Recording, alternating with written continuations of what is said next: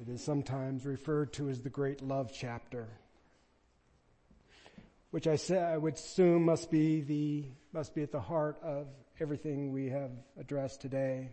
The Beatles said all you need is love, and then they broke up. This is perhaps one of the most well-known passages uh, in all of the Bible. It is often read at weddings. Um, even at weddings of those who have absolutely no regard or understanding of who God is or who Christ is. It's just the words sound pretty. They, it exalts love. And so even those who have no regard for the scriptures or the God who inspired them will have those words enshrined in their wedding ceremonies. Maybe you yourself had the words of 1 Corinthians um, read at your wedding if you are married. One of the things though I think I, I want to make sure we understand is that the love that Paul is talking about in this passage of text is not romantic love. It is not about a love based on commonality, but it is a love based on difference. When man and a woman get married, they are getting married because we have so much in common. You complete me. I want to be with you. I don't ever want to be separated from you. I like you. I love you. The Roman or 1 Corinthians chapter 13 is, contains no mere sentimentality, but rather it is the pursuit of love in the presence of difference. It is the pursuit of love in the presence of dissent. Paul is not seeking to remove differences, but love in the presence of our differences. This is, this is where Paul is going. So let me give you just a little bit of context so that we're, we're all together as we work forward in this passage. I want to remind you that this passage does not stand alone. Actually, it holds chapter 12 and chapter 14 together.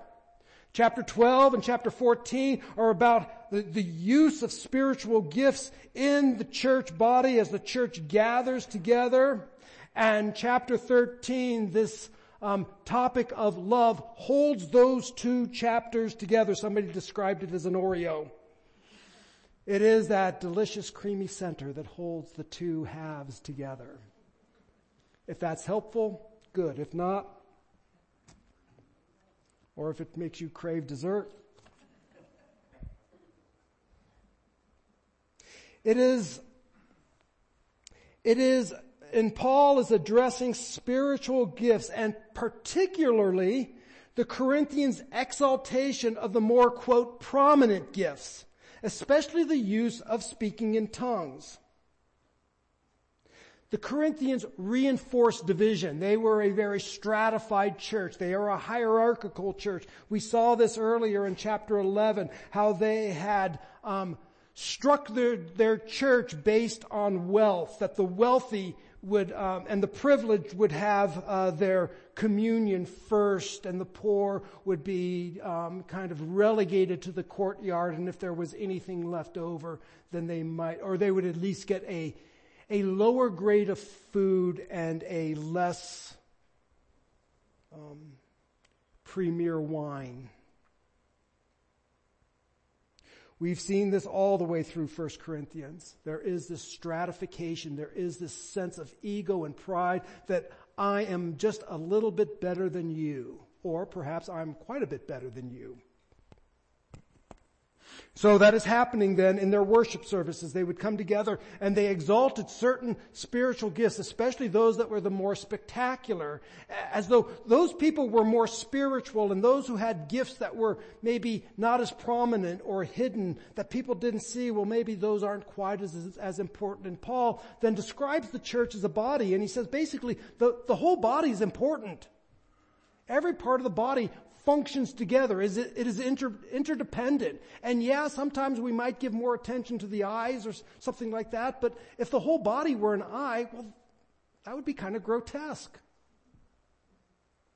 So Paul gives this body metaphor to talk about how the church should function together and that some parts may not be as prominent, but they are really important. Paul has celebrated that God has created a diverse body. And these differences can only be held together when love is central. Because we are different people and we tend to exalt our abilities or ourselves, only love can keep a body together. And so, what Paul has done, I want to take you back up to chapter 12, verse 30.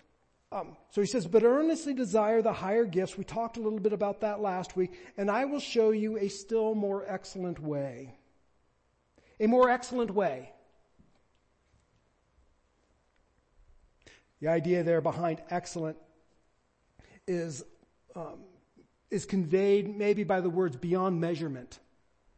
Um, they had been measuring their lives and the lives of others by their wisdom or by their freedom or by their sacrifice or by their rigor or by their wealth or by their giftings. And Paul is saying, no, I'm going to show you a way that is beyond measuring. I will show you a way that cannot be measured. That is the more excellent way. And so with that, if you will, Follow along with me as I read um, 1 Corinthians chapter 13.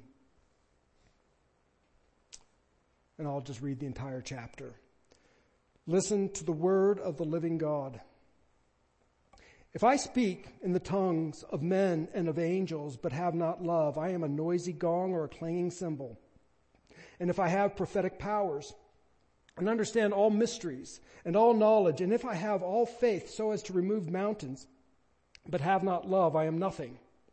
If I give away all that I have and I deliver up my body to be burned, but have not love, I gain nothing. Love is patient and kind. Love does not envy or boast. It is not arrogant or rude. It does not insist on its own way. It is not irritable or resentful. It does not rejoice at wrongdoing, but rejoices with the truth. Love bears all things, believes all things, hopes all things, endures all things. Love never ends. As for prophecies, they will pass away. As for tongues, they will cease. As for knowledge, it will pass away. For we know in part and we prophesy in part, but when the perfect comes, the partial will pass, will pass away. When I was a child, I spoke like a child, I thought like a child, I reasoned like a child. When I became a man, I gave up childish ways. For now we see in a mirror dimly, but then face to face. For I know in part, then I shall be fully known, even as I have been known. So now, faith, hope, and love abide, these three, but the greatest of these is love. Pursue love. The grass withers and the flower fades, but the word of our God abides forever. So I want to begin here uh, with the primacy of love. And first of all, just to introduce our, our this first part. Um, I think most of us, I would hope that all of us would, would agree that love, however we understand it, is necessary, that it is no mere add-on to the human life, but rather we might even say that love is the essence of what it means to be human.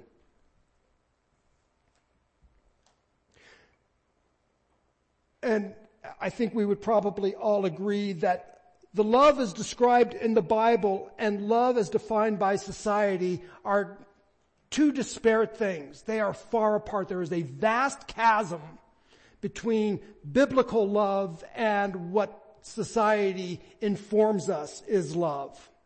So we want to make that, that notice. See, God is the origin, origin and model of love. Perhaps one is that God is love and he is the source of love. He then defines love, whatever love is. We, we should always go to the source. If you want the most accurate information, right, go to the source. God is the source of love. We should access what he says about love to discover what love truly is as he is the source and the origin of it. Perhaps we see love most clearly displayed in another very popular verse in the Bible, John 3:16. In this way God loved the world, that he gave his only begotten son that whoever would believe in him would not perish but have eternal life. How did God love? He loved by giving his only begotten son so that for a purpose. Just didn't give him as some, well, I'm just going to do this. This will be kind of cool. So that the ones who believe in him would not perish, but would have everlasting life. Paul focuses on believers and what the church and the world would look like without love. So, so today we want to consider a biblical understanding of love, which is certainly spelled out very, very well in this chapter.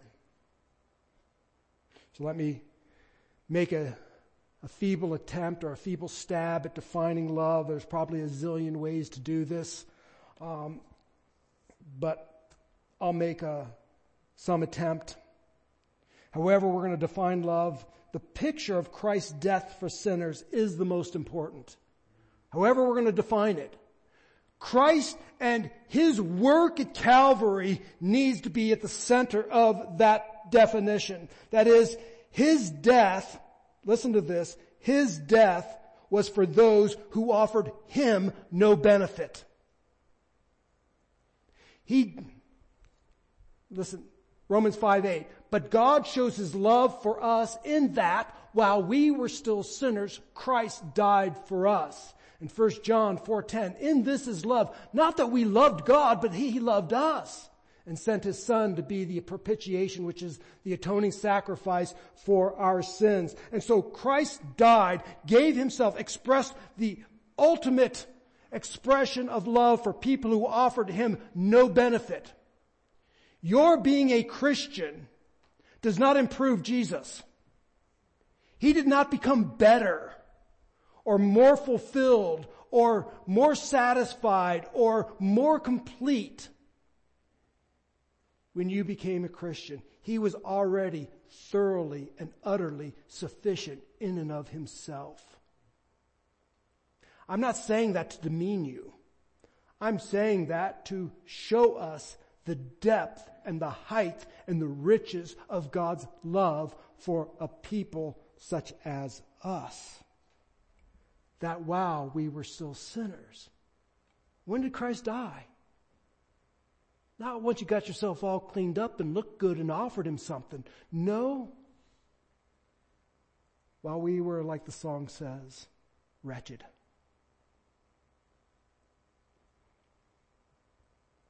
It is love then we would often define as seeking the best for others an emotion that issues forth in action that benefits another. Love is other centered. So, Paul begins in these first three verses, and I'm going to step back a little from these three verses and um, look at these three broad categories, because Paul talks about speaking, having, and doing. So let's begin with Paul speaking, or to say. If I speak in the tongues of men and of angels, but have not love, you're going to see the same formula through all of these three things. If I say that I have love, if I have the most eloquent speech, and so Paul now is beginning with the most divisive issue that, that is, he's, he's addressing in the Corinthian church. The Corinthian church was this issue of speaking in tongues or in other languages. And Paul says, even if I have tongues, even if I speak in tongues, you recall in chapter 12 that tongues were last on his list of spiritual gifts, but it is first on his list in correcting the people. Paul begins with the most divisive issue. The Corinthians, you need to remember, the Corinthians regarded the gift of speech they regarded it highly. In fact, rhetoric would have been one of the premier skills that a person could obtain. The gift of rhetoric, that is the gift of arguing, the gift of convincing, convincing speech. You'll remember Paul gets accused oftentimes, especially in the second letter to the Corinthians, that they looked down upon Paul because he was not a great orator. He was not a great speaker. Oh, Paul. He sounds so impressive in his letters, but when he comes, he doesn't, he's not all that great. Paul is not a great speaker. Oh, we need men who can amaze us with their oratory abilities. This was a huge issue in Corinth. They were accustomed to being mesmerized by captivating speech. Paul says, if I even speak in the most eloquent tongues of men and do not have love, I am nothing. But he goes on and he says, even if I speak in the tongues of men and of angels, but have not love. One of the questions that often arises from this is that, is there a heavenly language? Is there an angelic language? And I, I think I would suggest no, or at least that's not what Paul is arguing here. And I would say the immediate context does not support this idea of a heavenly dialect. Why? Paul it seems obvious that Paul is using hyperbola because he uses hyperbola. If I have all knowledge, that's hyperbola, and all faith, that's hyperbola, it should not surprise us then that Paul is using this, um, this same hyperbola in, in this particular area. So the immediate context does not support the idea that there is some sort of heavenly language and the remote context says nothing. In other words, if I were to look further on before this passage or after this passage or into all of everything that Paul has written or everything that the apostles have written or into everything that is written in the entire Bible, there is no mention of any type of heavenly language. It is absent. I find it difficult to establish a theological position on something that is not supported, that has, is really just not mentioned anywhere in scripture except in a place where it is obviously hyperbola. So then I would also argue even if it did exist, I don't know, maybe angels do have their own language, but I would argue then that it is a language. It is not undecipherable putting together of syllables that make no sense, an inco- incoherent, meaningless sounds. Paul, the point here is Paul is saying there is no conceivable el- language that eliminates the need for love for the saints. There is no language that I can even think of that eliminates the need of love for my brothers and sisters. So even if I speak in these, the most eloquent way possible, but I have not love, I'm just noise. And so Paul then goes on to his next statement. If I speak in the tongues of men and of angels, but have not love. What does he say? He says, then I'm just noise.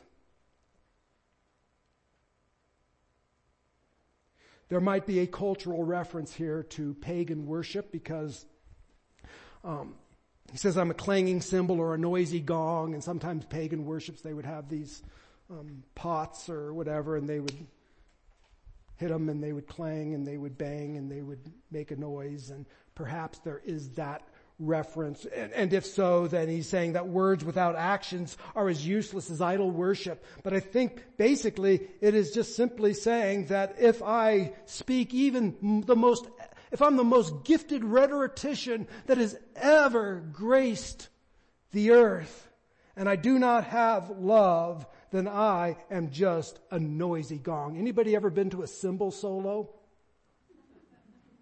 Right? You don't go. Because it's noise. Cymbals are great. And I love how what, what he says here. He says, I am just a noisy gong. He doesn't say my speech is a noisy, is just noisy gong. He says, I am in my essence. This is who I am. It's not just my speech, but tongues without love diminish my value that I am not what I have been created to be. So, Paul is setting the stage. If I speak, so these are um, conditional phrases. If this were to happen, he's not saying it is happening. He's just saying this is a conditional statement. If this were to happen without love, then I have I am not who I was created to be. And then he goes on and he says, and if I have prophetic powers and understanding all mysteries and all knowledge, and if I have faith so as to remove mountains but have not love, I am nothing. And so now we go into what does Paul have? Again, a conditional phrase. If I were to have everything, and you'll notice that these are um, some of the, these include some of the spiritual gifts that Paul had addressed earlier. If I have great supernatural power, if I have the ability to understand the, the secrets of the universe, if I have wisdom that can make sense of all of the deep mysteries, and if I have faith that could even say to this mountain, be moved and cast into the sea, even if I can do that and do not have love, I am nothing. And so now Paul is taking aim at their sacred, other, more of their sacred cows. In this day and age, in the first century, secret knowledge, knowledge, especially secret knowledge, secret information was of great value. There was a, a group or a, a, a sect, a movement that probably wasn't in full force at this time, but we certainly see its, uh, its seeds or its formation. It was a group called Gnosticism or Gnostics. And so the word Gnostic comes from the word gnosis, Greek, which means know, to know something. And these Gnostics would claim to have secret knowledge. We have the secret information of the universe. And for a nominal fee, I will be happy to dispense some of that secret knowledge to you. But I have this secret wisdom. I have this secret knowledge. It has been given to me by my great and vast discoveries. Paul is saying, even if I have all of that, if I can understand all wisdom, I can understand the mysteries of the universe,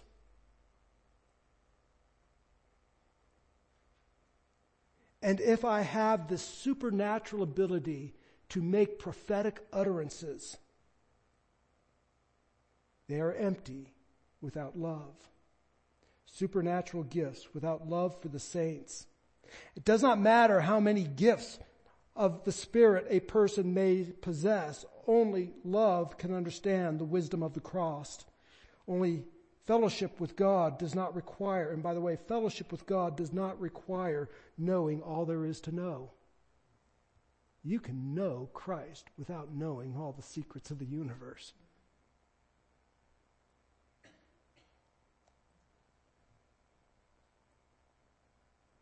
but have not love, I am nothing.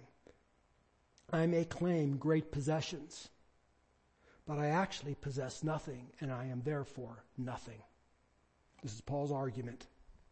He goes on and he says, even if I do amazing things, if I act in ways that are awesome, self-sacrifice, look at this. And if I give away all that I have, and if I deliver up my body to be burned but have not love, I gain nothing. Self-sacrifice. I give up all of my possessions, everything I have. I give away everything.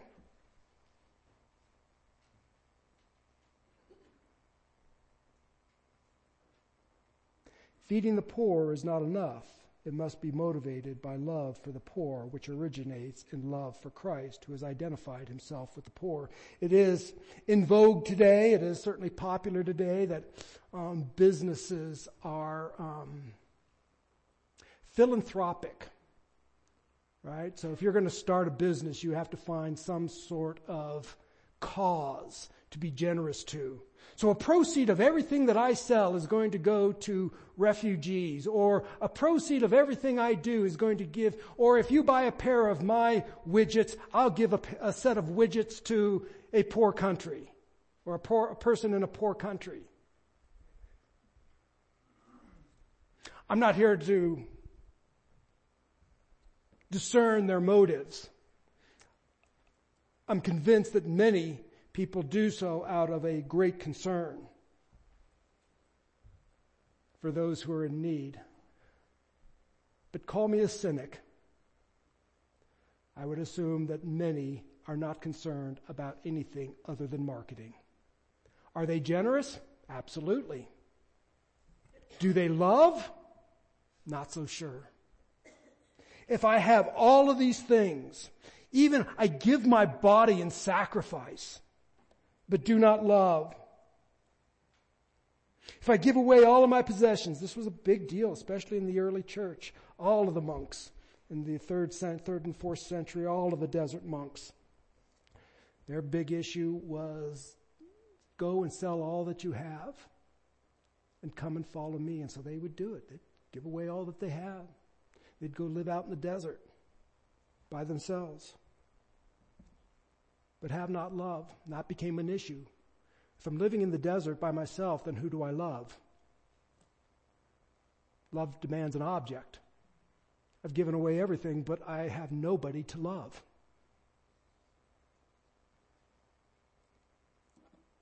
This is where Paul is going. Even if I deliver up my body to be burned, but have not love, I gain nothing. So he goes from I am nothing to I profit nothing. So let me give you a, a brief summary of these first few verses. Uh, spiritual gifts minus love equals nothing. There's our formula for all of you math people. Extraordinary manifestations of the Spirit are not, and let me just remind you, extraordinary manifestations of the Spirit are not evidence of the regenerating work of the Spirit. Consider Judas.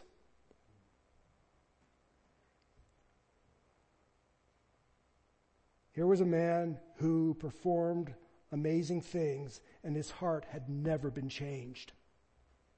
Balaam was a prophet who prophesied accurately but was an enemy of God. And those who claim miraculous ability in Matthew chapter 7 Christ denies and commands that they depart from him.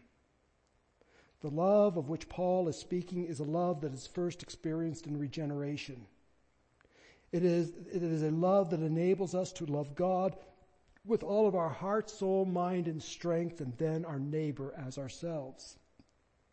So this is how Paul introduces this chapter, or this section on divine love. He then goes on to um, share with us some of the characteristics of love. And this is where, this is the part where we all like, this is where the, the wedding ceremony gets, gets good because love is patient and kind and, alright. Just a quick warning. It's a grammar warning. I don't apologize for grammar anymore, but this is it. Just, I like to alert you. It says things like love is patient and kind. Um, those sound like adjectives. Love's a, love's a noun there, and those those descriptors, kind and patience, and all that sounds like adjectives. They're not. They're verbs, um, which is really interesting to me. I hope it is to you. In other words, love acts. Love does something. We, Paul is not just describing attributes of love. He is saying, this is what love does. These are, these acts are applicable then to all human beings and they are specifically called for for the saints, the people of God. These are actions that God has called us to. These are what love does, not what love is. So for instance, we might say, the first part there says love is patient. We might say something like this. Love waits patiently. Love acts kindly. Each of these actions, by the way, are lacking in the Corinthian church. So this is not so much a hymn of love, but a subtle rebuke of all that is rotten within the Corinthian church. So let's look at some of these and I'm going to kind of go through them relatively quickly. I won't spend a lot of time on them, but they are significant. Um, Love is patient. That is, love waits. And we read in Romans chapter 12 verse 12 how Paul says that he is, that the believer patiently endures suffering. They endure wrong. We are exhorted to be patient. 1 Thessalonians chapter 5 verse 14. This is great. Paul says this. He goes on, he says, um, and we urge you brothers, admonish the idle, encourage the faint-hearted, Help the weak. Be patient with them all. Oh, we might say, oh, good. I, I'm going to admonish somebody. I'm going to get in their face. I'm going to give them what for. With patience. Patience towards all of them. This caps off those exhortations. It is considered by Paul to be a mark of his discipleship. 2 Corinthians chapter 12, 12, Paul writes this. The sign of a true apostles, the signs of a true apostle were performed among you with utmost patience, with signs and wonders and mighty works. We love to focus on the signs and the wonders and the mighty works as that, as a mark of the apostles, but Paul begins all of that. The mark of his apostleship is with all patience.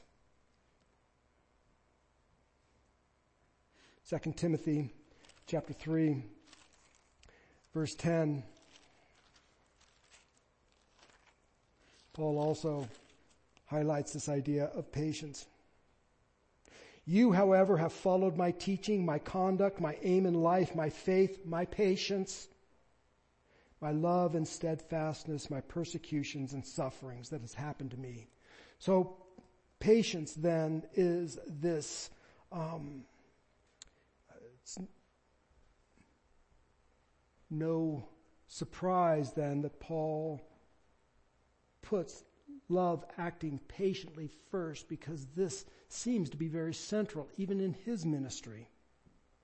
But love also acts kindly. Ephesians 4, uh, in other words, um, well, Ephesians 4.32, let me just turn there. See if I can find it. Ephesians 4.32 goes like this. Be kind to one another tenderhearted, forgiving one another as God has forgiven you. Kindness has been shown to you in Christ, so be kind to one another. It recognizes that every one of us carry a heavy load. And today where there are massive staffing shortages and our food doesn't come as fast and things are out uh, of, of stock on the shelves, be kind to those who are working. And I'm speaking to myself because it also means that I need to be kind to the people at tech support who drive me up a wall. I want to tell them how right I am.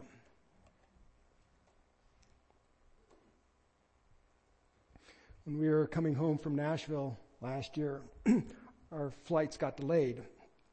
So a simple three hour flight turned into, I don't know, 14 hour flight. So we got to the airport much earlier than we had anticipated. And our flights were canceled and we are trying to rebook and the young lady who was helping us, she was doing her best. She did a nice job. And I wanted to be frustrated with her. Don't you know I paid for my ticket? Don't you know that I should be on a flight right now? Well, not even right now, but I should be on a flight. Get, before I went off, Lord, check me. Be kind. Be kind. She's helping you. She's carrying a load. This is the beginning of her day. She has a rotten day in front of her. Her day is not going to get any better. Be kind to her. And I was so glad that I, she did not deserve anybody's wrath or ire or anger, let alone mine as somebody who says, I follow Christ, be kind. She's carrying a heavy load. Many people are carrying a heavy load. Be kind to one another. Love does not display envy. The, the, it is not envious. It does not boast. The divisive atmosphere of the Corinthian church likely fostered envy toward one of those with the more prominent gifts. So those who had the really prominent gifts, it's like, well, I don't have that. I'm, kind of wish I did. And now I'm envious and jealous of them. In other words, we are not displeased with the success of others. Somebody else gets a raise and I don't. Love does not speak boastfully. Literally, bo- love is not a windbag. So, That is, we heap praise upon ourselves, but let me add, we heap praise upon ourselves by downgrading others. Love does not act in such a manner. Love is not arrogant or rude. Arrogance was certainly one of the prime uh, or central or particular faults of the Corinthians. Love is constructive. Rude is being indecent. It probably has sexual overtones, but generally it just refers to shameful behavior. Love does not act in arrogance, and love does not act indecently. Love does not seek its own. Romans 15 3, Paul writes this. He says, For Christ did not please himself, but as it is written, the reproaches of those who reproached me fell on me.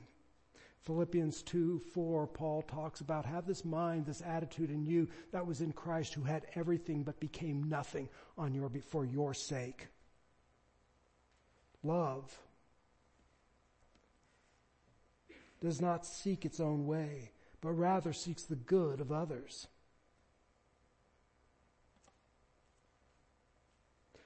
Love does not display irritability.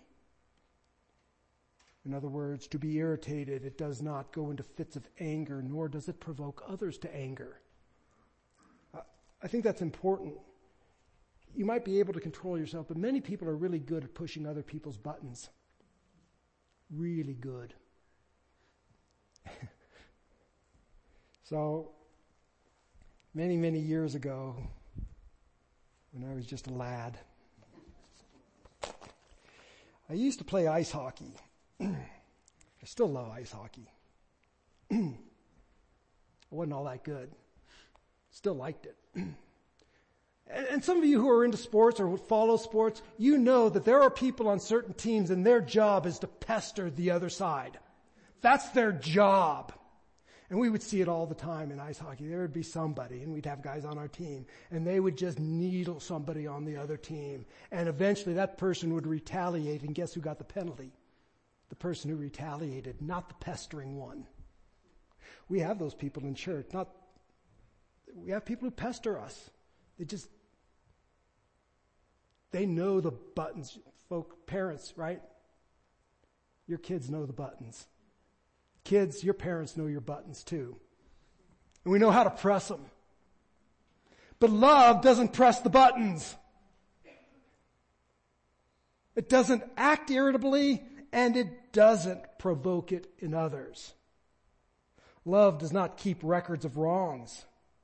That is, this is indicating a desire to pay back. Just as God does not count our sins against us, so we do not keep records of those who have sinned against us. Jesus said very famously, if your brother sins against you and repent, forgive him 70 times 7. This does not mean we count to 490. Well, I mean, you're at three, so you got 487 to go, but I'm keeping track. That's not what Jesus is saying.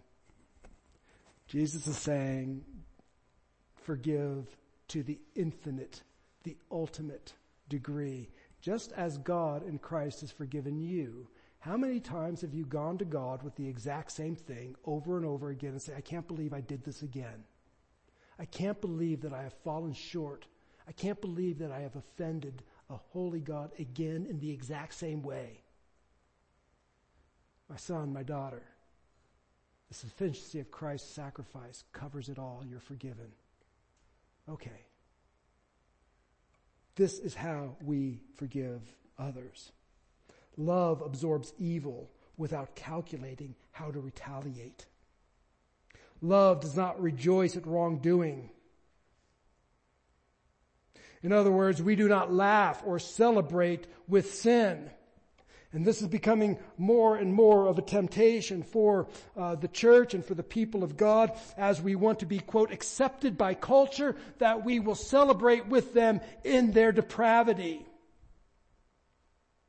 Because if they like me, then maybe they'll listen to my message. So what I'll do is I'll celebrate with them in their wickedness so that they will like me and that I can build a relationship with them and then I can spring on them the gospel of the love of Jesus Christ and they'll be, oh, you're such a relevant contemporary individual. Of course, your message has meaning to me. I'm not saying that we should not seek to contextualize our message, but we do not celebrate with wickedness. We do not laugh at it. This was one of the issues going on in the Corinthian church was that a man was sleeping with his mother-in-law. And Paul is saying, no. And you guys are all happy about it. Like, look how contemporary we are. Look how loving we are. And Paul's like, no. Kick him out.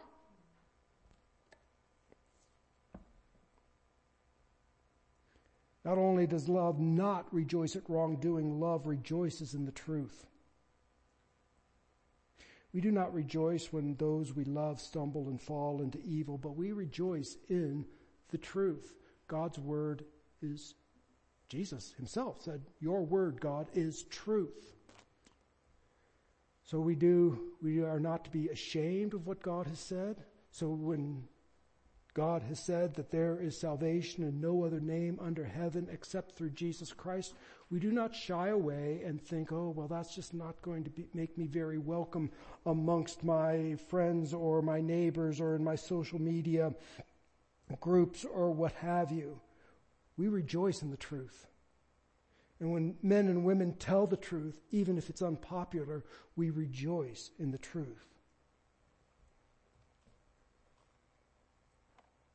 Love.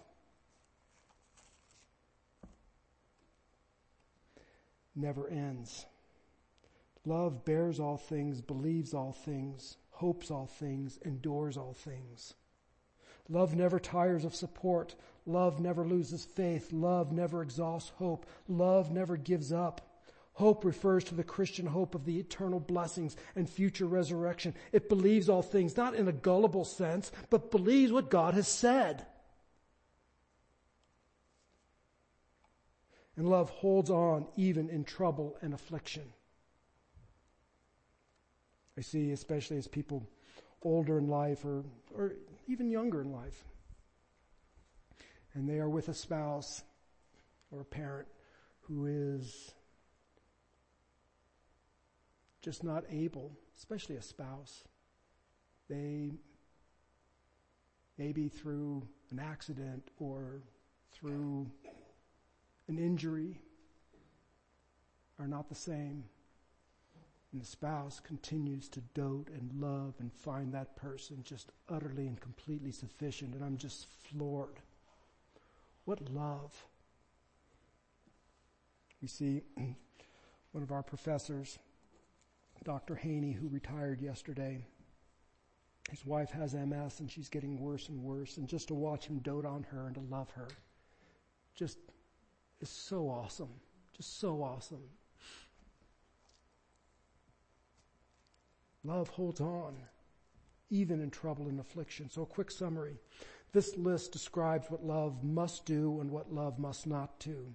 In other words, the spirit-filled person then is not so much the one who displays spectacular gifts, but the one who acts with divine love. We go on.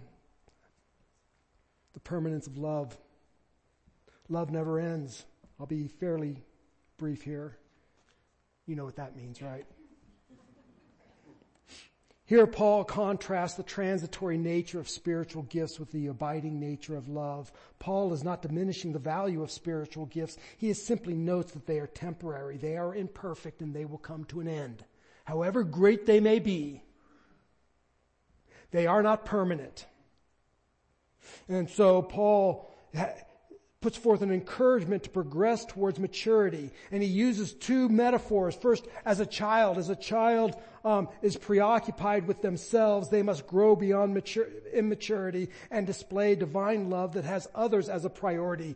Children are, well, self-centered. A mark of a mature person is self-giving. Paul is using that as an example. These spiritual gifts are not given to point to ourselves, but to serve others. then Paul talks about seeing in a mirror dimly. Today we have a glimpse of the heavenly realities, but when Christ returns, we will see things clearly. Love never fails. Literally, it says love never falls. It never ceases to exist. Even in the eternal state, love will continue. This is why Paul gives it its priority. It's because it's permanent. And then he closes out this chapter with so now, faith, hope, and love abide. These three, but the greatest of these is love. These three things are of central value to the church and form a summary of the life of the church. We see this in 1 Thessalonians. Um, Paul talks about this. He says,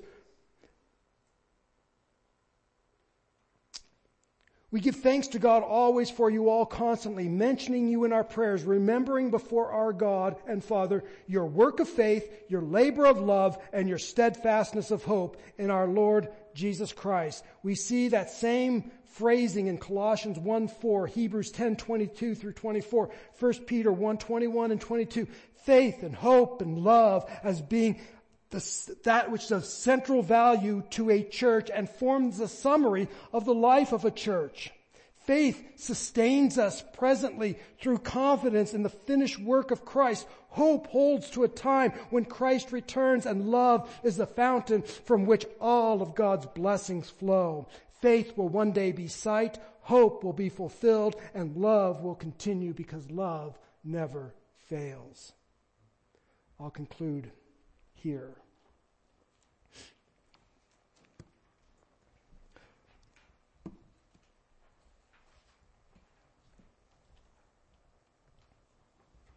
I have a number of things to say about, about this, but let me conclude with this.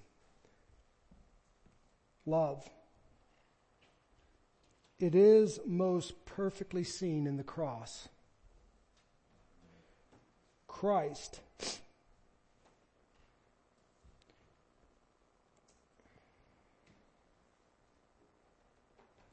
Christ acts for the good of those whom actually benefit him nothing. But God shows his love for us in that while we were yet sinners, Christ died for us. That Christ absorbed our sins and he then gives to us his righteousness so that we have no sin and we become the righteousness of God. So we stand blameless and righteous before a holy God. Why? Because of Christ's love for us.